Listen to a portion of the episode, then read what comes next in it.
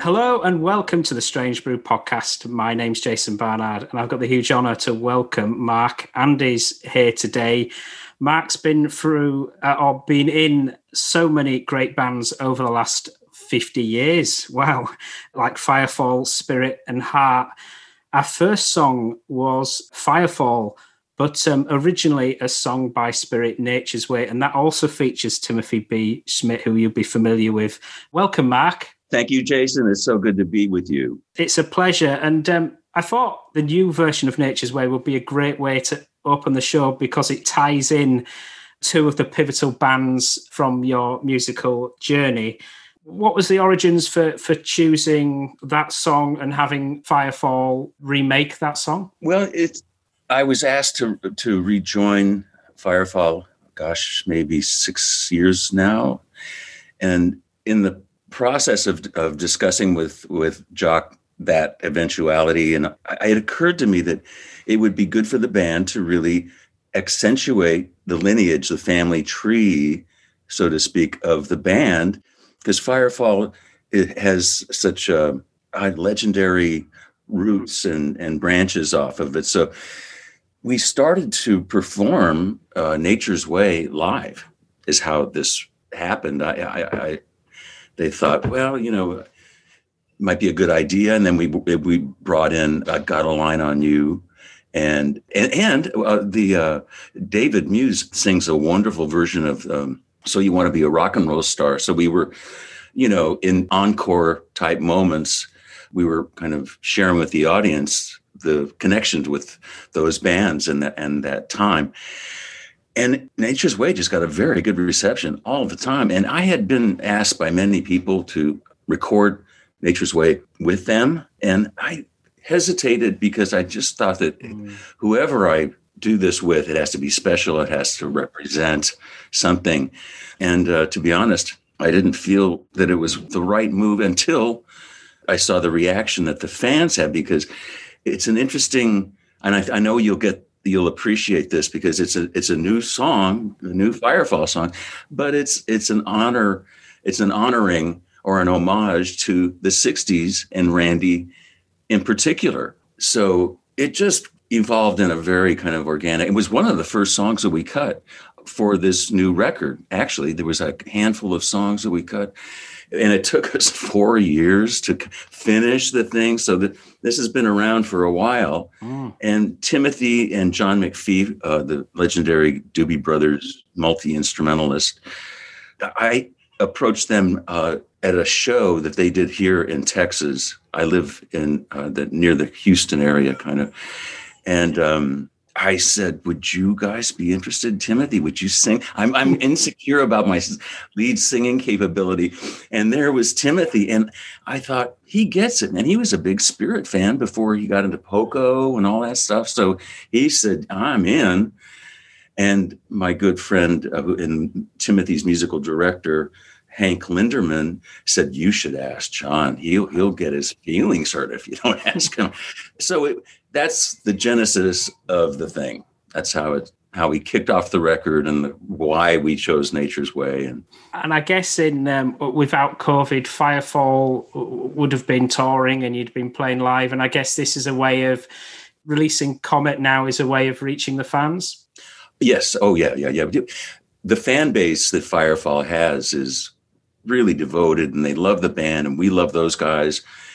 And it's it's just a, a, way to stay connected. I think you hit it spot on. It's just a way to say, look at we we still want to interact with you guys. Here's this new music we would love to. And then the the idea was just to be able to sell CDs, which are becoming more and more anti- hmm. antiquated all the time. You can hardly get a CD player in a car these days, right? I thought, well, you know, this is a good thing. Sell we'll sell CDs at the after the shows, right? Yeah. At the meet and greet ritual that you everybody loves to do, and the fans are so. Ah, it's like a combination of a, a family reunion or a high school or, or a, you know a school reunion, mm. and where everybody has unique memories and, and stories, but we're all sharing that that moment in our own way. And, and so the, the fans' stories to us are very, very fun and, and uh, it's a good, it's very good. But who knows how the, the future will shape how we appreciate live music going forward. Yeah. And, and you mentioned about celebrating the 60s and, and, and the, even the times today and, and, way back when feels like a song that, that connects uh, then and, and now? Oh, definitely. That, that was Jock's intent and he he hit it spot on too because he went through the the years starting in 65 i was just graduating high school our version of high school at, at 17 and already had my little rock band put together and jay ferguson and i were talking about working with randy back mm. at that time so uh, i felt the whole narrative that he creates with the beginning in 65 and and he did a clever thing that he's he's really developed into a great writer. He he went to the uh, Billboard's Hot 100 most successful albums, and and then just picked the years that he felt were, I guess, maybe what spoke to him about those uh, successful records maybe created the narrative but he went through it and uh, that's how how it came about so it's but you're right about the um, the setup for the video is me kind of showing the, the, the similarities and the differences. Yet here we are at, at a very tumultuous time. I think is the, the, the word I used, and and it was definitely back then. It was bad. We had horrible assassinations and riots, race riots, and uh, Spirit played in 1968 in, in Chicago, and narrowly missed Gosh. getting caught in that web of craziness. So, and the Vietnam, I mean, it was just goes on and on. And here we are with uh, a very crazy situation going on in this country, and it's it's uh, this is as I think a challenging Hmm. time for the United States as the Civil War. It is the Civil War relived, actually. It's tough. It's tough, and I guess music is one of the ways that at least calms the soul a little bit, or, or takes your mind off some of the, the sort of heavier events that are going going around. I guess. I, it does for me, and it's always been the thing that I received something from, and it's the being involved in the collective. You're creating thoughts and, and ideas that are bit larger than the individual. There's a lot of high-minded sort of ideals. Just singing and playing, you have to cooperate. You have to listen. You know, it's very conversational, or it, it can be. And so, yeah, it's. I think that it's a blessing to play music and to, to really to really have a favorite band and be a, a, a fan of a band. That's that's like man. Remember, remember, it was like you were you were in the club. You were you know. Yeah. like, yeah. I still get excited about it.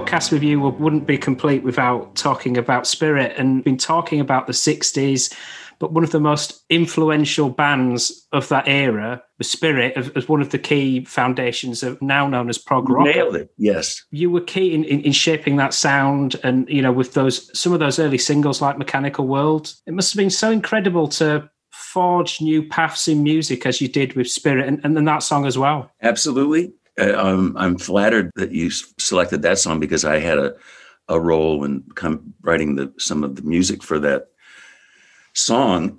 so I feel very connected to it. And it's an, but you're right about Spirit, an underrated but very influential band of the era, and definitely one of the first progressive rock groups uh, ever. I mean, with with uh, gosh, we have good company, but boy, it was really really fun. And it was we mm. it wasn't um, contrived. It was that interaction could happen only because of who was involved and what they brought to the conversation musically, and songs that were written. He wrote the uh, song "Taurus" was his only song in the first record. It was mainly group songs. Wow. Yeah, wow. I mean, check that out. And and and the and of course, as we progressed, you know, Randy really opened up creatively, and I uh, so it was Spirit was is one of my favorite all time bands. I I think it's a it was a family experience, literally. yeah.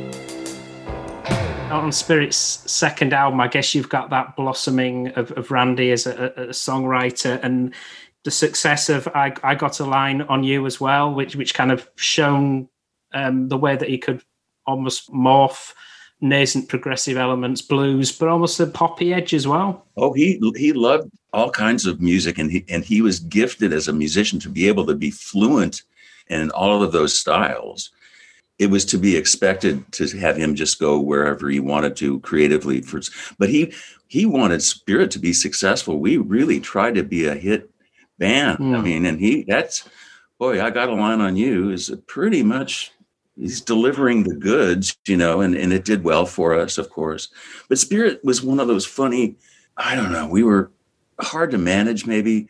We had a lot of personalities. I had the issues that held us back, say, let's say, and we never had uh, when when Mechanical World was released as the first single. Lou did not have a plan for that. He just said, "Let's just release the album nationally."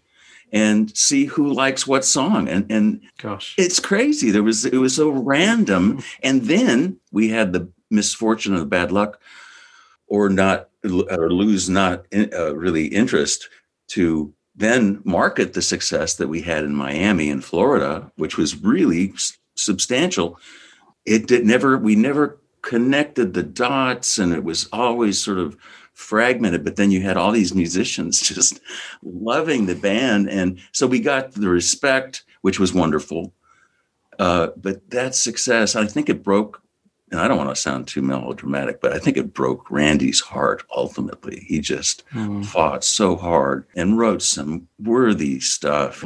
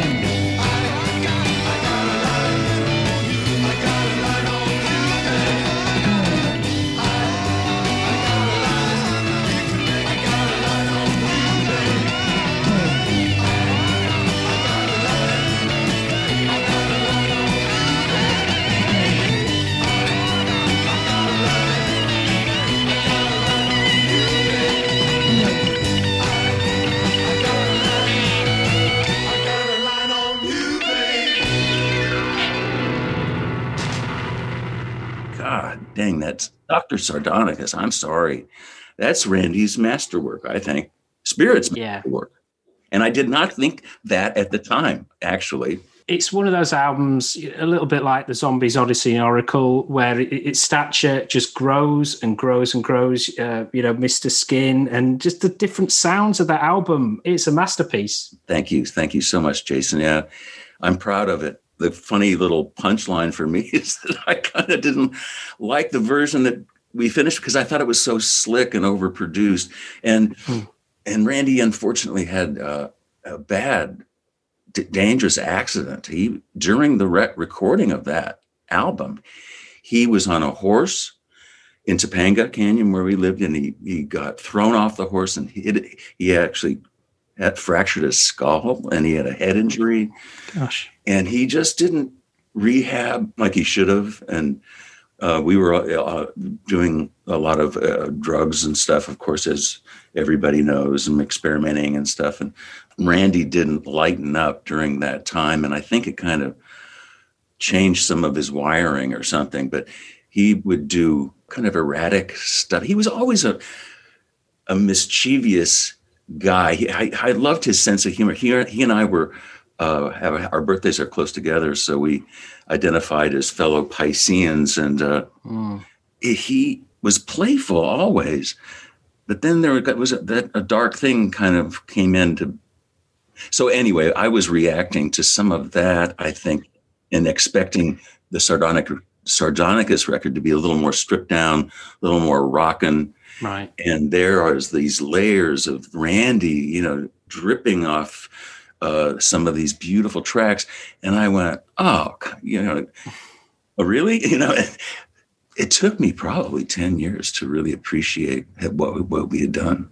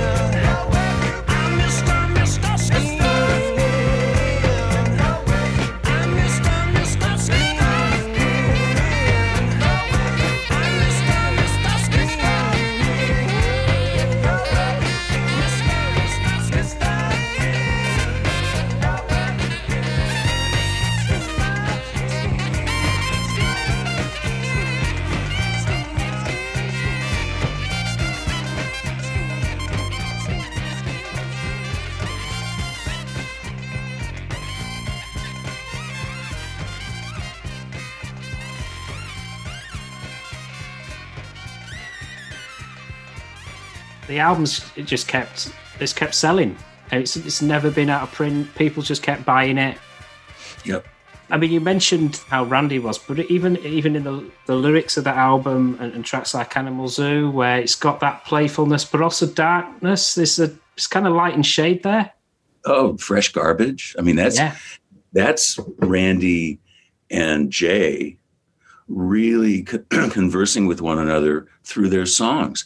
Jay was uh, what I loved about Spirit, and Jay and Randy were both we were fearless, and we would just go in, in odd directions, but go all in. And uh, the, the Animal Zoo and uh, Fresh Garbage. That's yeah, it's a happy little tune. I mean, Led Zeppelin liked the riff well enough to, you know, jam on it at, at uh, you know, Mm. during their sound checks and stuff. But it's look beneath the lid, some uh, you know, fresh gar. I mean, this was like he he was being literal because we moved into a house that had been literally literally trashed. It was full of trash, and we had to. He wrote the song while we were cleaning the house that we were about to move into in the '60s.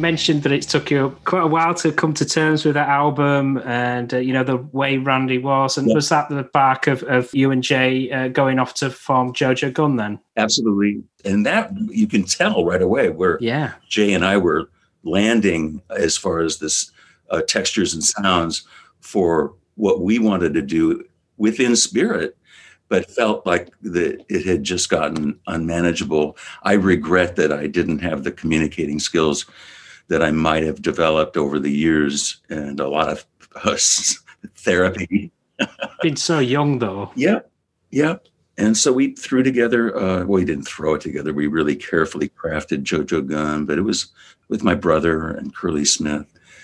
This is a kind of a funny little scoop for your show. Yeah. I always encouraged Randy to give Spirit a rest and do uh, be Mm. try to be successful as a solo artist. Or at one point, I was back. I left Firefall. I was back in LA, and I wasn't in Heart yet. And I'm going racking my brain. What what could we do? And it occurred to me that we could put both bands together Wow. and do spirit because Matt and Randy loved each other. In fact, uh, the California Blues, Matt, uh, Randy's, uh, Randy and my brother and my brother's daughter, she sings "Call on Me" with him. It's a duet with Wow. my niece and Randy, and so. Uh, so I thought, oh, surely this will be a success, but it didn't really happen. We would get to get into the studio though and record. Wow. Yeah, all of us If only. why I was uh, encouraging Randy to be kind of more of, of an individual. It was because I always wanted Spirit to be special. If Yeah. Don't go Get people to want spirit rather than it being around all the time. exactly, how can how how can I miss you if you won't go away? Kind of a thing. So I thought I was always encouraging him, and it would always wind up being um, a Spirit version, and and it just. Not that it lost credibility per se, but it stopped being spirit. I mean, without Yeah. Jay's quirky. I mean, he went on to write the theme for The Office, so that you can tell he's a playful guy, Mm. has really good skills. So for us to uh, jump ship, I think was probably unfortunate for the band. But we did have some have some legendary reunions, as though Yeah. that I was meaning to say with Jo Jo Gunne, we, we took you into our hearts over here in the UK and you had a, a, a massive hit with Run, Run, Run as well. absolutely we hit a struck a chord, and it was real. I mean, it was pretty unvarnished, which is what I was heading going toward. I didn't write any of the songs actually. My brother Hmm. wrote uh, the music to Run Run Run. But I got but I got fired from my band. I mean, summarily by the manager, kind of road manager guy. And he just said, "Yeah, I'm just sorry, man. We're gonna have to do this." And and I was so shocked and hurt that I just said, "I'm moving to Colorado. Blank this." You know what I'm saying? And that's what got me to Colorado. Turned the page, right?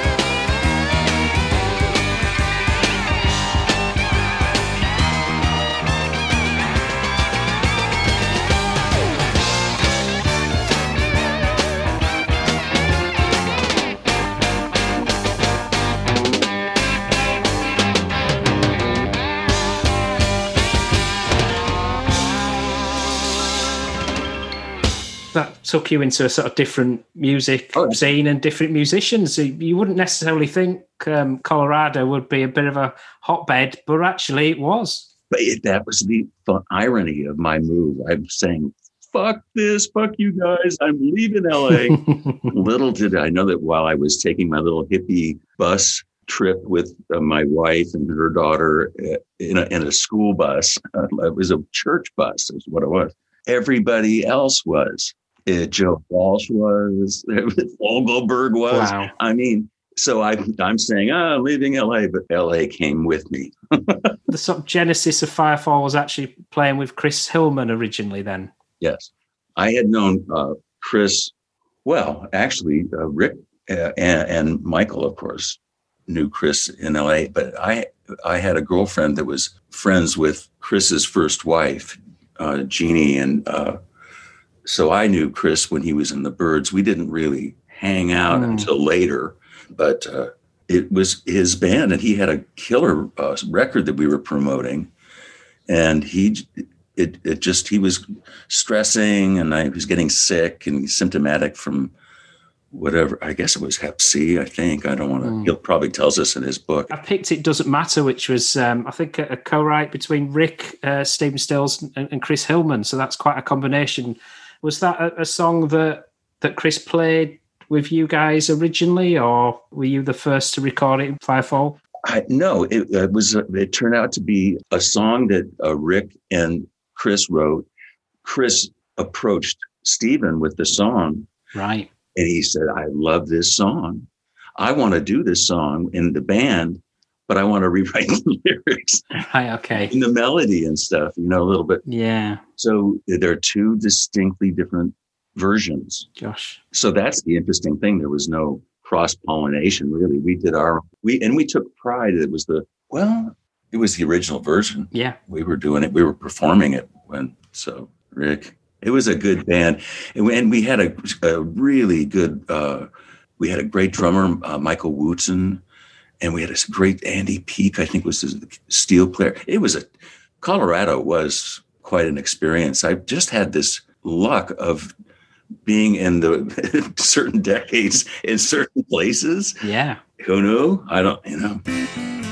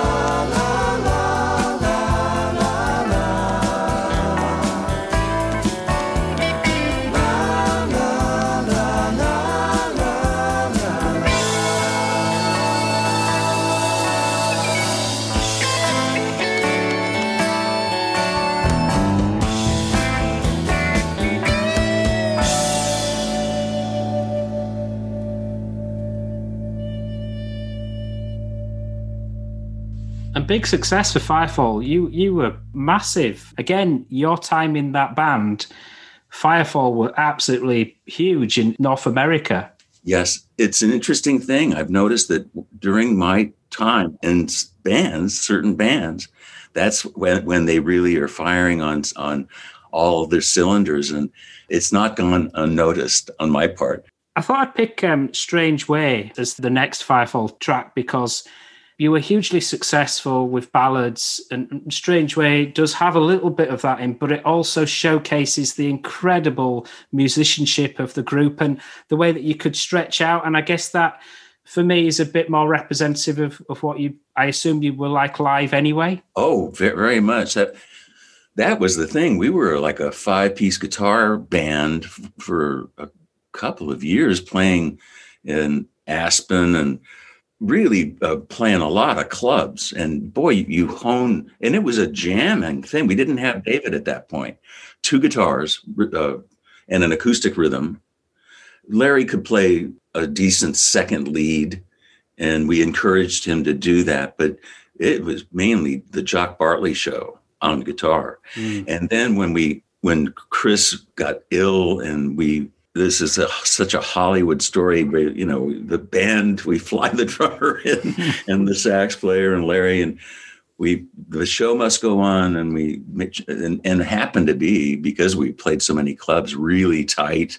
We really knew our stuff. So yeah. Ahmet and uh, Tunch, I think, got wind of us, and then that's how we wound up uh, on Atlantic.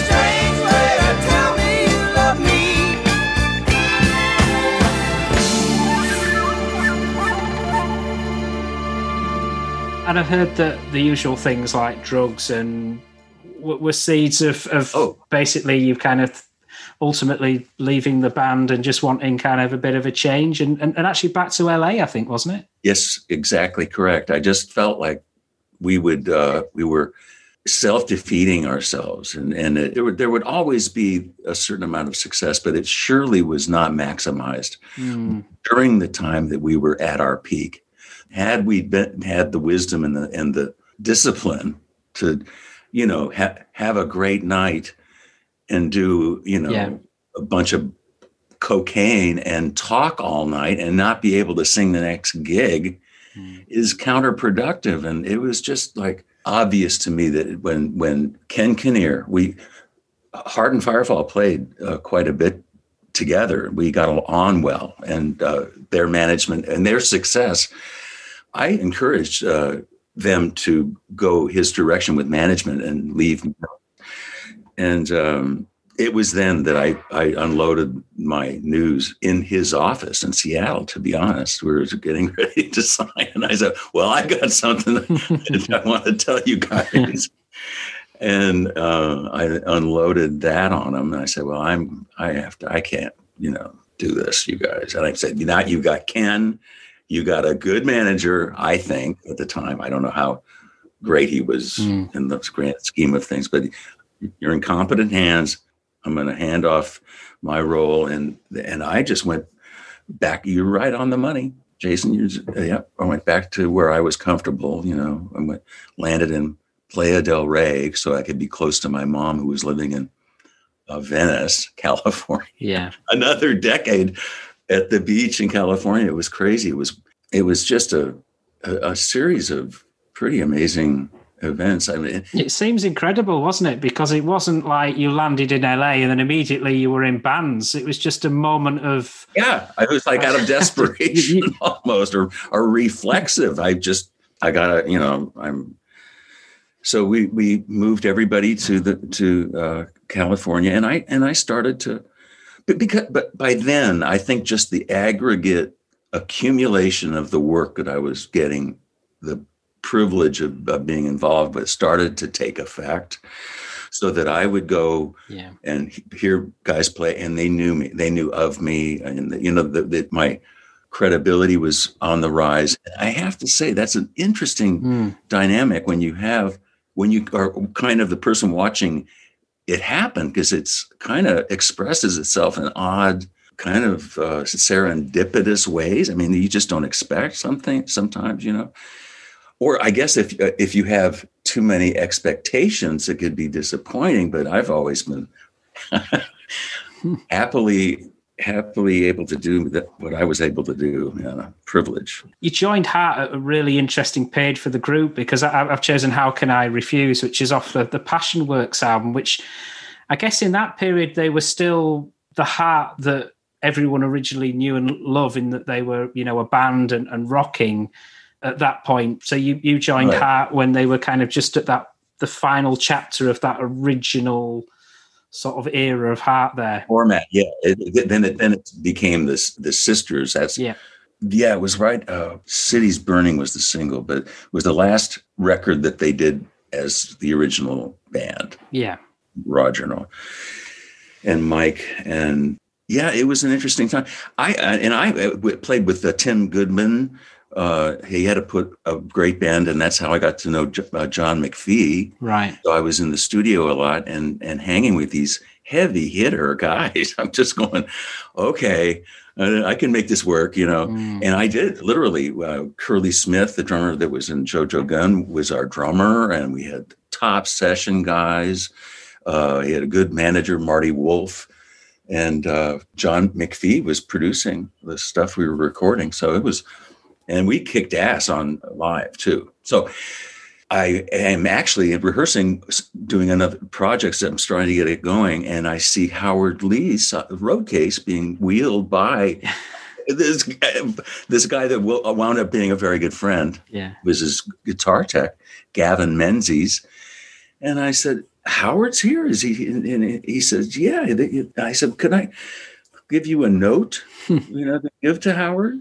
And I just brought up really quickly. Hey, Howard, it's Mark. I'm back in town.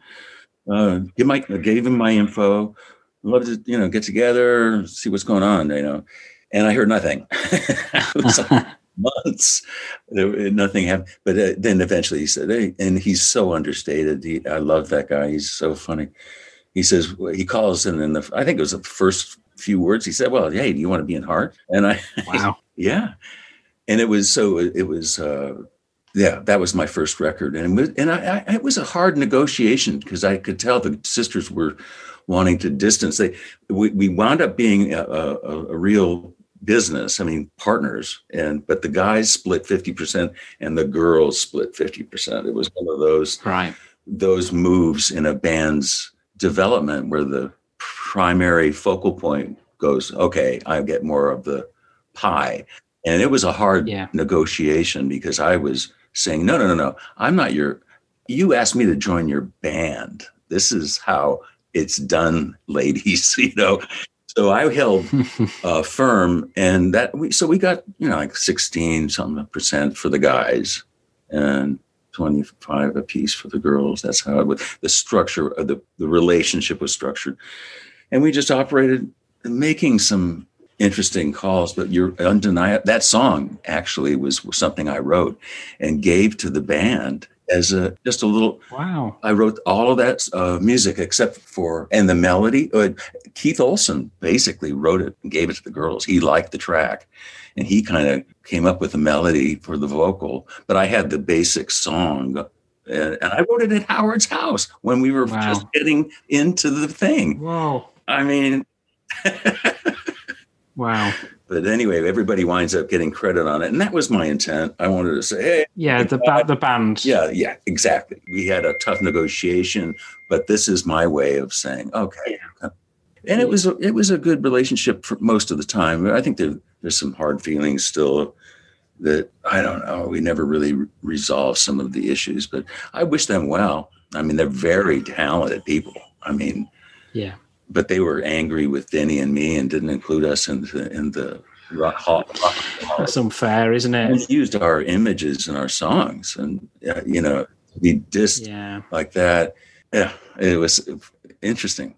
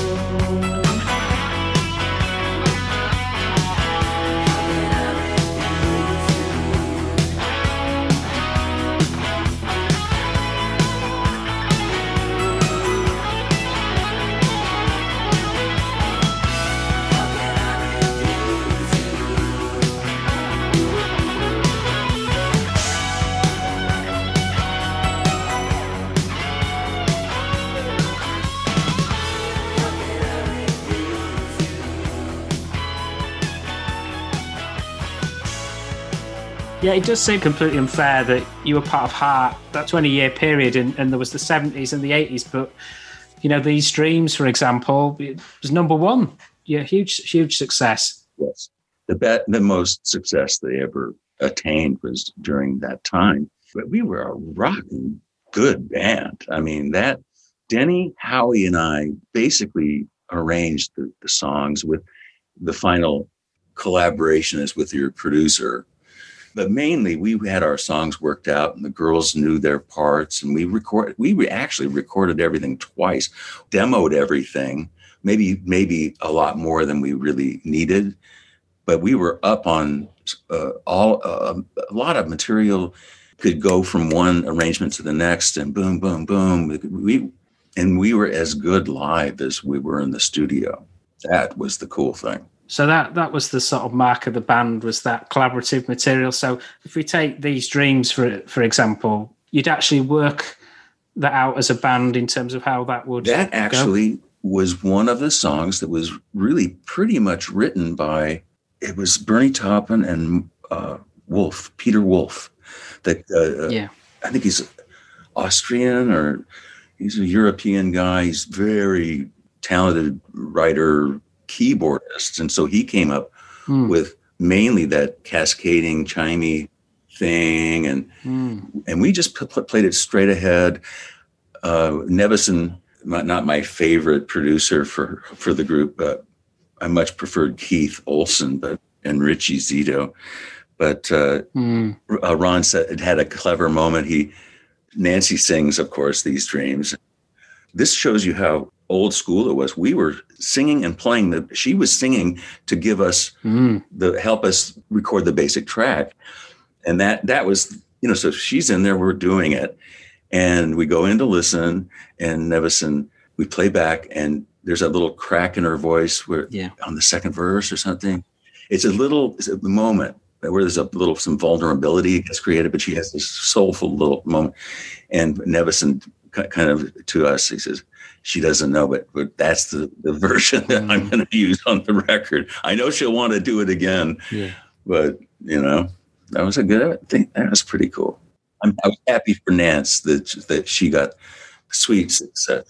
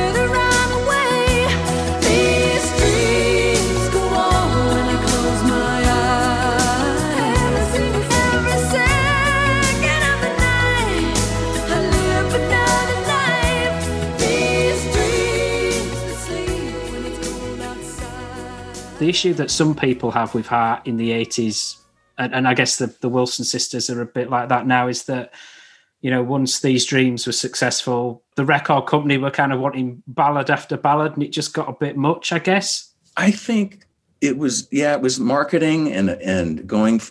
It was when Trudy Green and Howard Kaufman took over the management that things really started to go.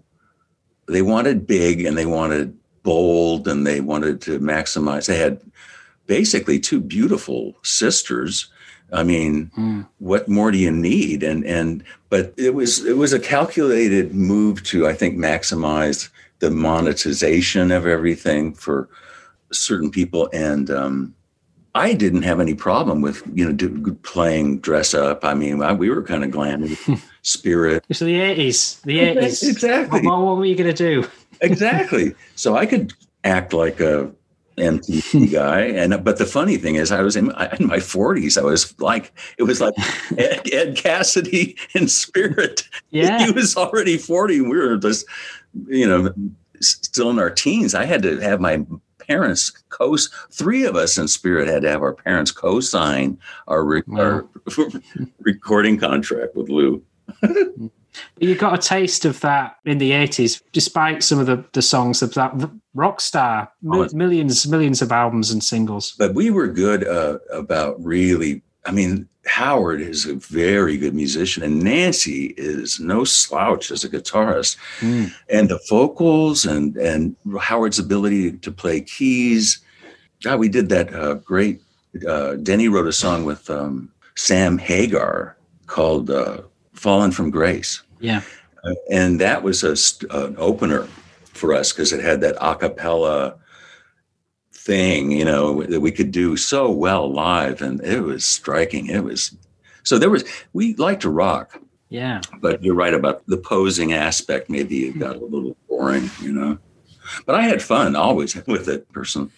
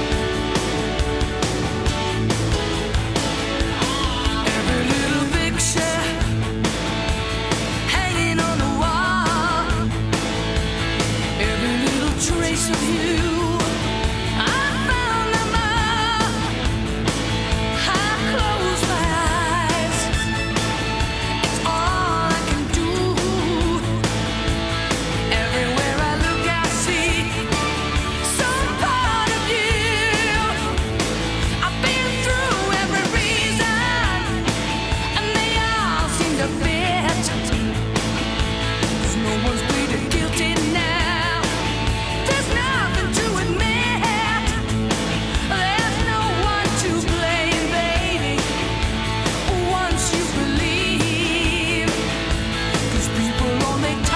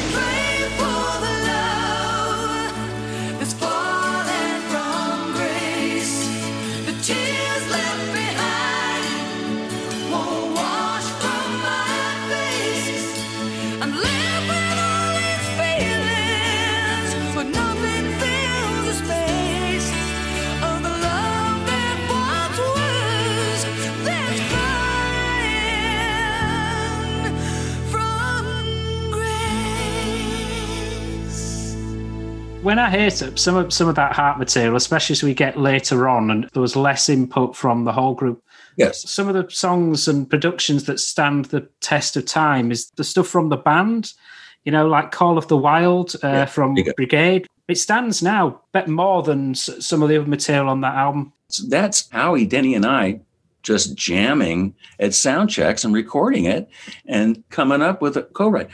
Yes, we had a it was a clunky, heavy thing, but it was a little Porta Studio, the thing that we would jam in our rooms, and we took writing seriously.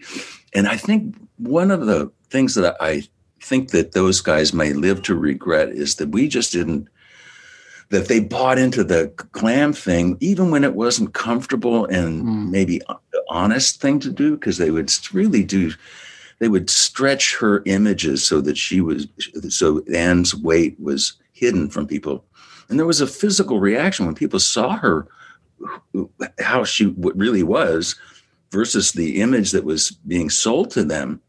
And there was always a, an awkward moment. And i thought well god why why put yourself through that man? Let's just be yourself. Be mama cass did it just fine you know? But don't feel like you're co- compelled to squeeze into a corset or approve of images that are really not accurate you know Was it that sort of tension there, and and you was kind of providing your opinion that that ultimately led to you leaving? Do you think? Oh, I think I pushed my boundaries and I actually was taken aside by Howard Kaufman and he said, look it, you're going to make a lot of money. just shut up. Mm-hmm. Uh, and just do do this. You're gonna you're gonna be, you'll be okay, you know. And it was a calculated risk, but I I think that it had he had the an artist's long term Yeah, he knew that that would uh, be short lived. It was going to end. Boom, MTV next. Those sisters should be like Joni Mitchell types. yeah. You know what I mean? There's a difference, and it's uh, nuanced, but uh, not not not very. it's pretty it's stark. You know. Yeah. I think they could have been more artists, actually, than that. To be honest, they deserve.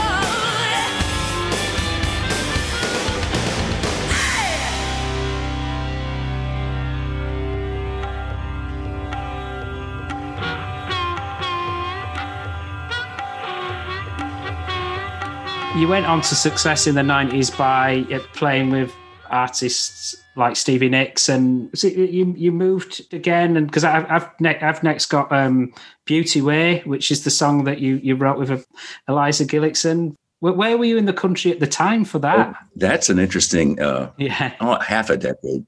That was in northern New Mexico, Taos, New Mexico. I was kind of crazy. I think I, the whole heart decade was challenging for me. I, you know, I got a, a divorce going into it, and I got kind of divorced at the end. I think my mom died in that decade. And I just had this, and I consciously knew that I would have to dismantle this, you know, all this kind of baggage that I was Mm. dealing with. So it was a tough time. So I had left Ojai. I was living in Ojai, California, uh, doing working, uh, uh, doing really well, trying to keep get my son together up uh, through, through school and stuff. And I got a call from I think it was Stevie's people, or no, maybe or HK or something, but Fogelberg. He said, uh, had the Hell Freezes Over opportunity occurred. Timmy wrote some wonderful songs that brought the, the guys back. So the Hell Freezes Over time, he was playing with, with Dan. So Dan, they said, well, you know, how about Mark? And Mm. f- first I was so honored to be asked by Dan to play with him because I knew the guys in his bands over the years. And um, yeah, it was it was quite extraordinary. Yeah, but it was a, a, a kind of a, a, cast of characters. I I did wasn't right always the the bass guy. You know, he liked to vary up, and um, which was fun because we got to share the bountiful. I mean, he was making so much money, and he could actually do really well. He did such a great solo performance with his keyboards and his guitar stuff. uh, he makes more money without a band, actually. But it was a fun, fun time. But it it made it convenient for me to go to where Eli, Eliza and I. She was opening up, up for him. oh okay We sort of fell in love, and and I, just as I'm getting ready to want to leave LA again, one of those things, we fell in love, and and she lives in New Mexico. I said, okay, let's well, let's get something. So I sold my house, bought another place up there on uh, a beautiful little creek, Pot Creek. it was a great experience. I worked with uh, Native American. I still have my, my Native American friends that Ron Lujan and Reynaldo. Uh, yeah, there's the Lujan family is very. He, they, he's the he's a drummer, man, and he plays the tribal drums. There's a there's a there's an obscure uh, CD. I I co-wrote a lot of the songs. Mike Wanchic produced it, but it was called Mirabal right he's uh he's, he's a Native American guy. He's speaking in his native language, so some of the time it's like rappy stuff.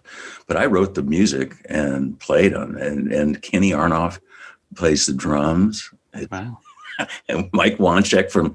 But anyway, I was I was doing that project there, so he he's in Taos. yeah I'm in Taos, and and Dan, who I'm pl- employed by, is up in uh, Pagosa Springs, which is just southern Colorado, basically, right? Kind of neighborly. so there for a while, it was just a really comfortable spot, and then it then it stopped. Then you know the relationship with the Native American guy, Robert, kind of went south, and and so I didn't continue working with this guy. So and uh, and Eliza's daughter and son were already thinking about Austin, so we sort of, as a couple, decided to move to Austin. But we fell in love, went to New Mexico, had this really, really uh, magical kind of opening up Mm. uh, creatively. Boom, over, you know, and then we wound up coming to Austin as a couple living together, and then we broke up, and it wasn't. But yeah, there was a there was good connections with a, the dad. I really loved Terry, bless his heart, the guy that wrote, wrote some such wonderful songs mm. and stuff. And um, her family, they were wonderful, wonderful people. Eliza.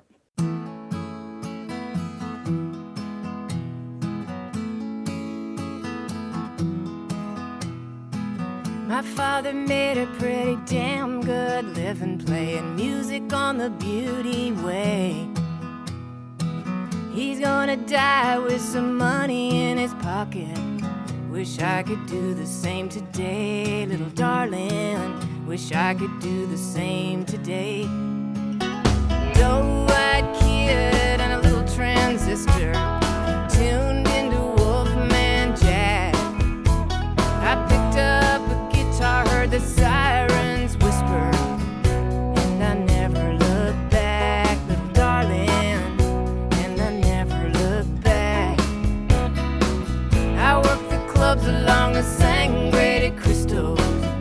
polished the diamond in the rough. By the time I hit LA, I was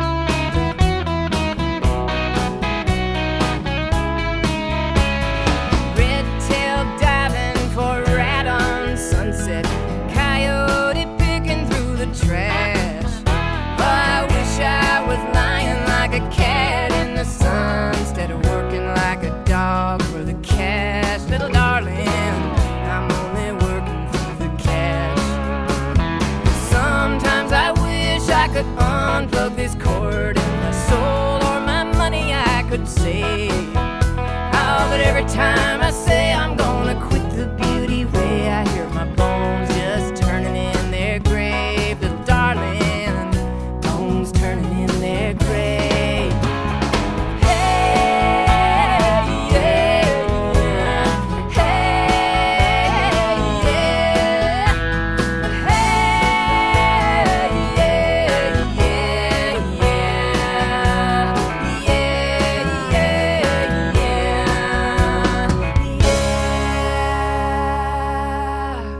It's really interesting throughout this this whole podcast how the geography of where you lived shaped your musical career. I, I, I honestly don't know many artists like that, and you know, no matter where you've lived, you've whoever's been around, you've collaborated with them and been hugely successful. It's it's really interesting.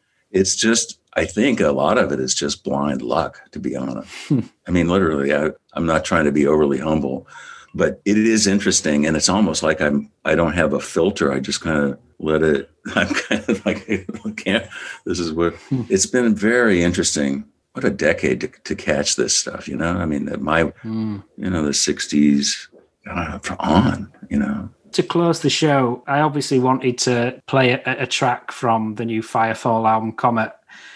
And uh, Hardest Chain for me was another song that I, I may be misinterpreting the, the sort of lyrical themes of that, but it feels like it's got that positivity, certainly in the sound sound of that and the harmonies. Yes. just- again, we were talking Yeah, about yeah. soothing the the spirits. It, it, it Oh, seems to, for me to connect with that.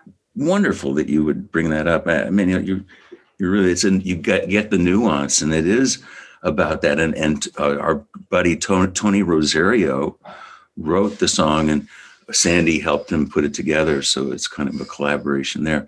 But he just wrote this song, and it just it almost is one of those songs that just it plays itself kind of you know because it's so obvious what you should be Mhm. doing whether it's a lyric or a vocal thing or something so uh, it was such a fun it was it took so long it was i kind of got t- tired of the drawn out process ultimately I, I just kind of pulled back when i had kind of had enough and because it took some time getting this thing right Yeah. but uh, i think it's really a good piece of work and i'm proud of the firefall the comet record actually and I think that song is. I, I'm, I agree with you Yeah. that it's it delivers, man. It's a it's a heartfelt thing. It's it does a, a number on Mm, as a player when you play that kind of stuff. You have that kind of reaction too. yeah. I always ask this question. It's it's pretty tricky in, in, in this sort of environment. But have you any plans for, for next year, or have you, are there any projects? Are you hoping to, that, that the live scene and, and the, s- being safe to do that will start to kick in, hopefully in in the summer?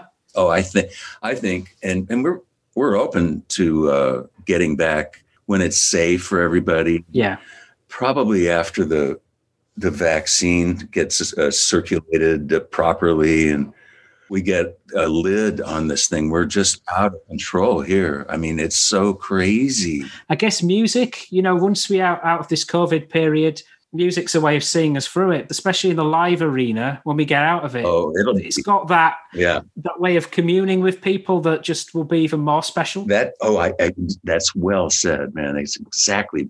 It will be church, man. It will Yeah. be important. This is yeah. cha- this has changed so much. We don't even. But you're so right on. I mean, that's a great perspective. You, you get it. You get it. Yeah. No, thank you. Um, Mark, what can I say? How great was it to talk to you and uh, your many bands and your projects? Mm. Uh, a privilege and honor. Thank you so much. Thank you so much, Jason. I love this. I love the the rapport. This is a good conversation, bro. Thank you. Take care. Take care. Thank you.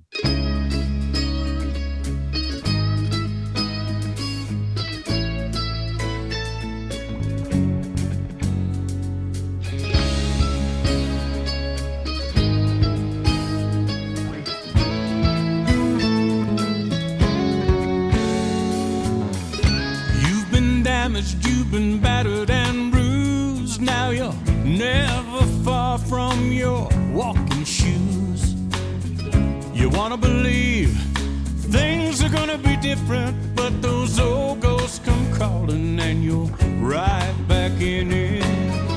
You've got those hellhounds hot on your trail, and the ship that you've been waiting on never set sail. Seems like the hard times ain't never gonna end. Just reach out your hand,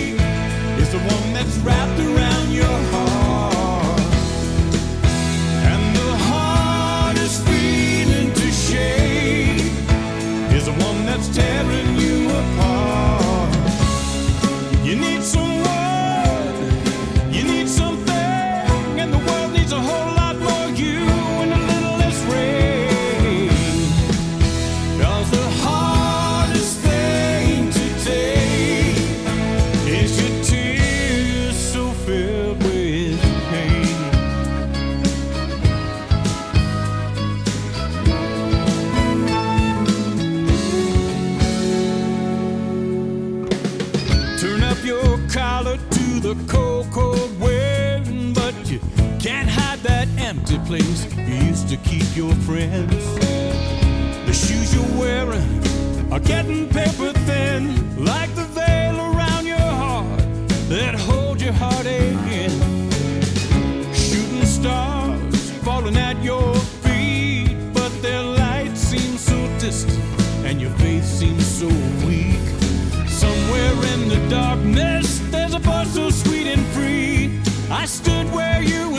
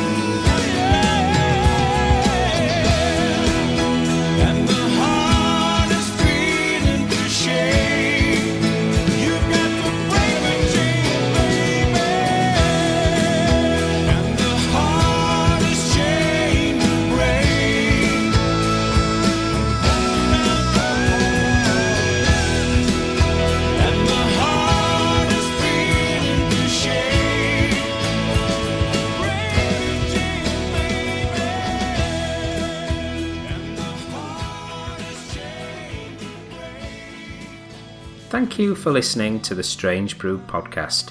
If you do like the show, please consider a small donation to help keep the show archive online. It's 10 years since I started the podcast, and hosting fees are increasing over time. All your support keeps the show running and helps me get amazing guests. To support me, just go to thestrangebrew.co.uk where you'll see a donate button on the homepage. Thank you very much.